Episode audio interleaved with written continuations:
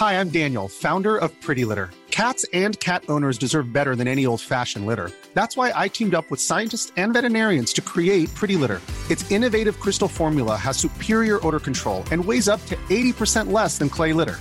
Pretty Litter even monitors health by changing colors to help detect early signs of potential illness. It's the world's smartest kitty litter. Go to prettylitter.com and use code ACAST for 20% off your first order and a free cat toy. Terms and conditions apply. See site for details.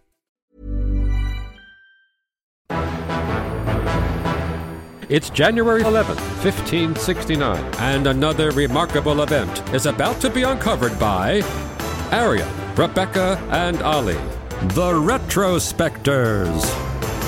Amid a carnival atmosphere, it was on this day that the first ever British National Lottery winners were drawn in a custom built wooden building on the grounds of St Paul's Cathedral, a mere 18 months after ticket buying had opened. And do you know what? The atmosphere around St. Paul's sounded pretty wild in any case, even before they got to the draw of this first ever national lottery. Apparently, archers used to practice shooting at the statues on the building, drunks urinated in the pews, brawling and drawing swords in the streets was common. It was just the most sort of out of control kind of place, even before you had the superimposition of this quite circus like atmosphere of this uh, lottery draw. Well, that might sound bizarre by modern standards if you're imagining this lottery draw to be like a modern one, you know, with a, a machine spinning around with your big money balls. Uh, but it wasn't like that at all. It continued day and night for four months until the 6th of May. So when you, when you suggest, like, oh, carnival atmosphere, people drinking and urinating, yeah, well, across the course of four months, you have to drink and urinate. This was like an endurance test just to watch the lots being picked. But the reason that there was a huge amount of interest amongst the general public who gathered there with tickets uh, was that the top prize, well, initially the top prize was £5,000. £100,000 in today's money. But then what happened, for reasons we'll go into, echoes of our Sinclair C5 episode from yesterday, wasn't the success that the organisers had hoped. Uh, and actually, another reason why the draw was so prolonged was because the prizes had to be divided in 12 because they only sold a twelfth as many tickets as they'd expected which involved some pretty complicated mathematics on the ground whilst they were determining who'd won what. Uh, yeah, so the lottery was advertised as being with no blanks, i.e., meaning if you bought a ticket, you would be guaranteed to win something, even if it wasn't necessarily the same amount that you'd paid to enter.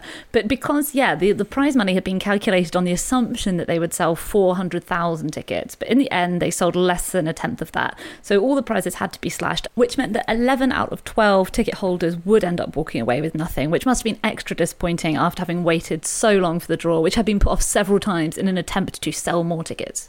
I mean, uh, before we even go there, I think we maybe need to go one step further back as to the why of this whole thing. Why was there a first national lottery being held uh, in the first place?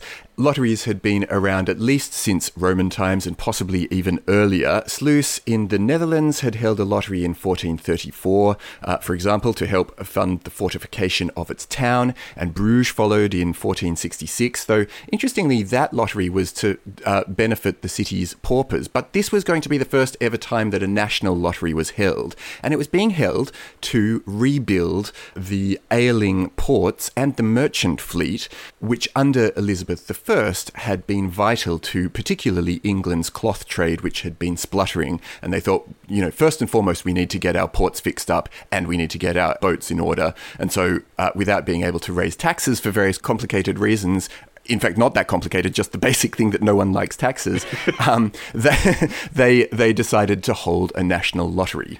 Yes, and there was a very serious defence purpose to uh, improving the ports and building up the Royal Navy as well, which was, as we've discussed in our episode from last year, Mary Queen of Plots, uh, that Elizabeth was sort of single handedly propping up this Protestant church of hers.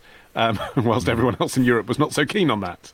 Um, so, you know, they were worried about future religious conflicts. Um, and it's interesting, isn't it, when you think about the national lottery as we have it now, that was established by uh, John Major in the 1990s in Britain, which has always had this element kind of filed under charitable causes, which is a bit of a fudge, of subsidizing infrastructure, basically, like cultural infrastructure, you know, soft stuff that you probably wouldn't spend taxes on, but still the kind of thing that other nations do spend taxes on, you know, rebuilding town squares and funding public art and stuff like that. And that's kind of what this was even then. People realized that gambling could be used to pay for things that otherwise the state mm. would have to um, charge higher taxes for.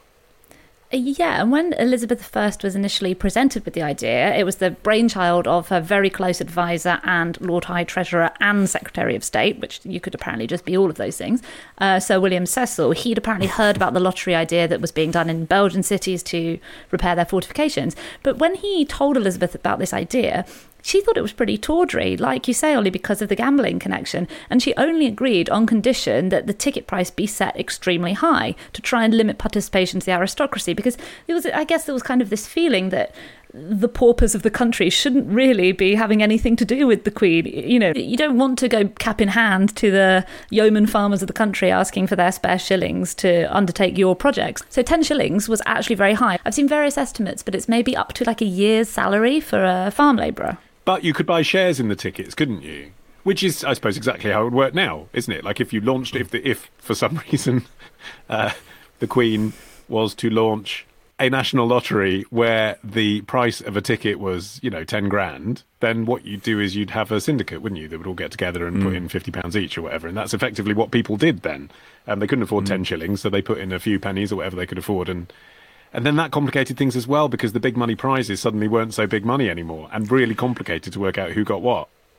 I think also in terms of the gambling risk, you know, there were two big barriers to entry. One was definitely the fact that uh, the ticket price was so high, but the other thing was that Elizabethans would have easily been able to work out that the odds of winning were 1 in 16,000. And yes, there were all of these booby prizes where you got a fraction of your money back. But really, to get the one of the main big prizes, it was this minuscule amount. Though, of course, today's lottery odds of about 1 in 14 million or whatever would have been totally beyond their comprehension. But I think that trying to set up a whole new system of gambling that had odds that were that long must have been a deterrent for a whole lot of people.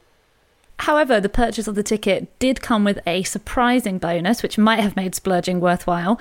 If you were a wanted criminal, you would be granted immunity for all your crimes except murder and treason for a seven day period if you came into town to buy a ticket. Can you explain why they did this, Rebecca? I mean, I understand what's in it for the criminals. What what is in it for the? I mean, because this this wasn't really honoured. Like the only evidence that we have that anyone tried to honour this was some bloke who was in jail, and it was then reported that he sort of pled clemency and this was responded to in jest or something the report says. Like no one took it seriously. Like i've got a lottery ticket so you shouldn't arrest me. Yeah someone tried to pull it and uh, yeah. he was just laughed at and then put in prison. But why was it offered this kind of real life get out of jail free card? Why would the state offer that well, they got pretty desperate for selling tickets because all these promises had been made. And again, it was, you know, the Queen was associated with this promise that everybody would win a prize. And it soon became apparent that this was just not going to happen. You know, this was the first time this had ever been done, so it was impossible to predict how it would be received. But people proved extremely reluctant to buy into this, you know, this strange new scheme. And at one point, the organisers hired merchants to go around and try and sell tickets. They pressured local officials to drive up sales. So a lot of the tickets in the end were actually bought by parishes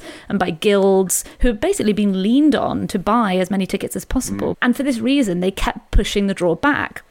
And this eventually was starting to lead to some unrest because people were starting to think, is this some kind of a scam? When are they going to draw it? So they were finally mm. pressured to make the first draw on this day in 1569, even though they'd only sold about 35,000, 40,000 tickets. So way, way, way below what they needed. Although it still covered the cost of the prizes. I know that sounds like a failure, like you want to make a profit, obviously.